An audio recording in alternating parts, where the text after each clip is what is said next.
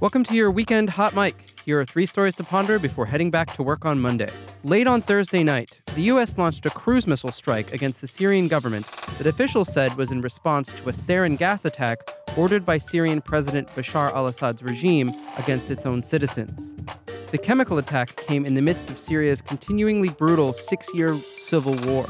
President Donald Trump has blamed his predecessor, Barack Obama, for the horror in Syria, and it remains to be seen what will happen after the U.S. airstrike, as the attack has generated mixed opinions in the U.S. government and has raised questions of how the international community, particularly Russia, a strong ally of Syria, will respond. On Friday morning, Judge Neil Gorsuch was confirmed to a lifetime appointment to the U.S. Supreme Court. His confirmation wrapped up a controversial 14 month battle that fundamentally altered how future justices will be seated on the nation's highest court. Gorsuch fills the vacancy left by Justice Antonin Scalia's death in February 2016.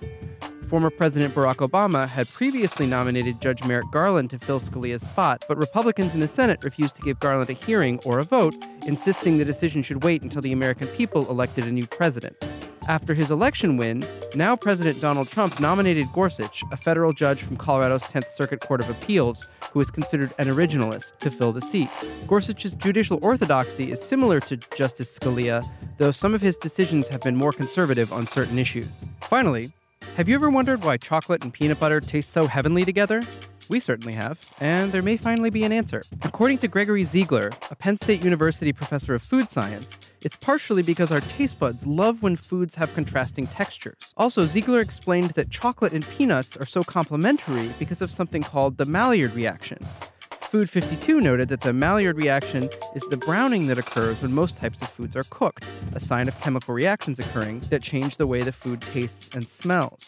So, the taste, smell, and texture of chocolate and peanut butter together basically makes them a triple threat, which means you should probably go ahead and eat three peanut butter cups, right? Right. That's the news for now. Check back Monday for more updates.